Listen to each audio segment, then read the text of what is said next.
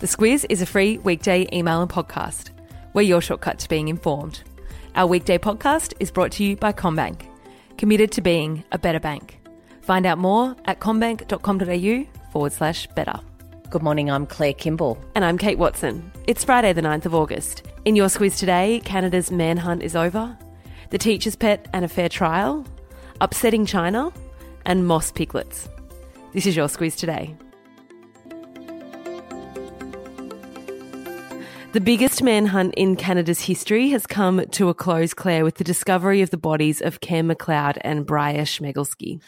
Yes, that all happened just as we were getting ready to put the podcast out yes. yesterday. And there's a bit more uh, that's come to light over the last uh, 24 hours or so. Not a lot, I have to say. There seems to be a lot of information that's been very tightly held, uh, particularly um, how those couple of teenagers died. Uh, that's all going to be investigated, uh, as is the investigation of the murders. That is still open, um, by the way. It's not a case of case closed quite yet. Uh, police mm. believe that they are uh, the two people that they were looking for. And yeah, and those murders were Australian Lucas Fowler, uh, American his American girlfriend Chynna Deese, and a Canadian botanist, uh, Professor Leonard Dyck. The Teacher's Pet podcast was a hugely popular podcast. I'm sure many people have listened to it that are listening to our podcast.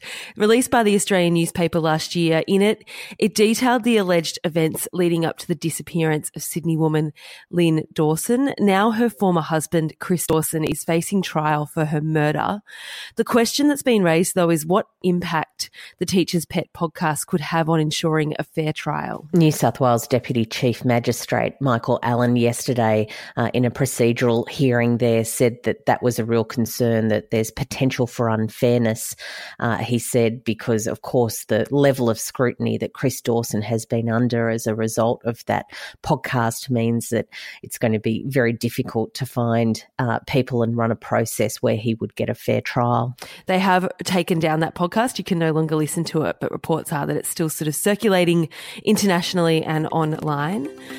Andrew Hastie is a coalition backbencher. He's penned an opinion piece that has caused a swift and emphatic response from the Chinese embassy.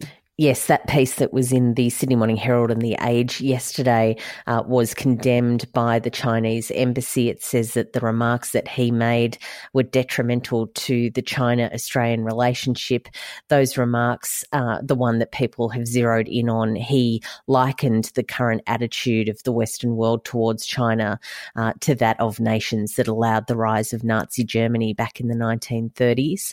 Uh, Scott Morrison yesterday distanced himself from the views of Hastie, but pointed out that given he's not a minister on Morrison's front bench, he's able to really say what he likes about a whole range of issues. COAG is on today, Claire. That's the Council of Australian Governments. It's when all the leaders of our states and territories get together with the federal government for a bit of a chinwag. It's being held in Cairns, and it looks like the recycling of plastics is on the agenda. Yeah, chinwag is a very nice way of putting it. It gets um, a little bit hot and heated at times times. But the issue that Scott Morrison wants the states and territories to focus on is recycling. Uh, the coalition government is the first government in our history to have a recycling minister. So it's clearly something that they're looking to focus on. And of course, of the last few months, we know that recycling is an issue for Australia with some gaps in our uh, capacity to process our own waste coming uh, into yeah. the spotlight. Uh, some Southeast Asian countries have rejected some waste from Australia and from other developed countries. So that's something that he has put on the agenda. Yeah, also listed to talk about is a review of the Murray Darling Basin Plan, something that affects a number of states, vocational education reforms and also domestic violence and mental health services. New South Wales Premier Gladys Berejiklian will have to hotfoot it to Cairns this morning. She remained in Sydney overnight to vote in favour of abortion law reforms that passed the state's lower house last night. We talked yesterday about India's decision to revoke Kashmir's autonomy. Now, Indian Prime Minister Narendra Modi has addressed the nation about that call. Uh, Modi is unapologetic about uh, the move of the government to uh, take away the autonomy of Kashmir. He says it's going to be a new era for that contested region and that by bringing it closer to India, it will remove a lot of that separatist action in that region and make it safer. Uh, of course, Pakistan uh, still isn't happy mm. about that, although it has ruled out uh, any kind of military option in that region.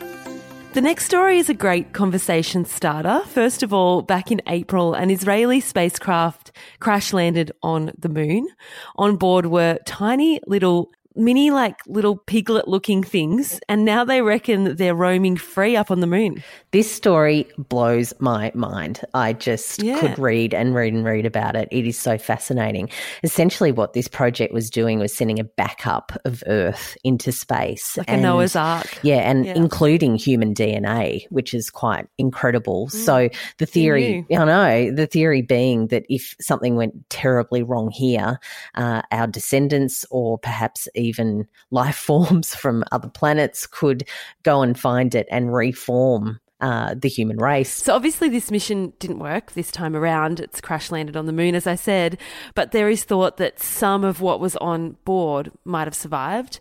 And one of those things is these little moss piglets. What are they? They're like a little uh, under a millimeter long kind of organism that lives on moss and lives in sort of wet conditions. But essentially, their their life. They have a brain. They have feet they they're able to eat. Um, they're just a, a, little little organism. They are very strange looking. Have a look at a have a look via the link in the Squiz Today email. They're funny looking little things, but yeah, certainly a fascinating story to Friday Lights, and the new Quentin Tarantino movie Once Upon a Time in Hollywood is out on August 15. It's got a pretty epic cast Leonardo DiCaprio, Brad Pitt, Margot Robbie, to name a few. It's been described as a fantastical retelling of the Manson murders.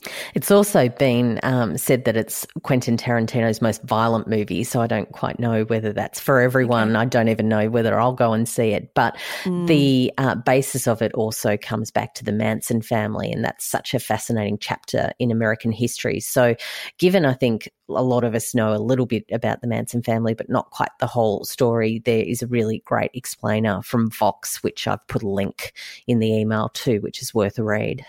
And of course, there's a recipe apple and raspberry cobbler looks delicious. Each day, the email subject line is a song lyric that relates to a news item. What have we got today?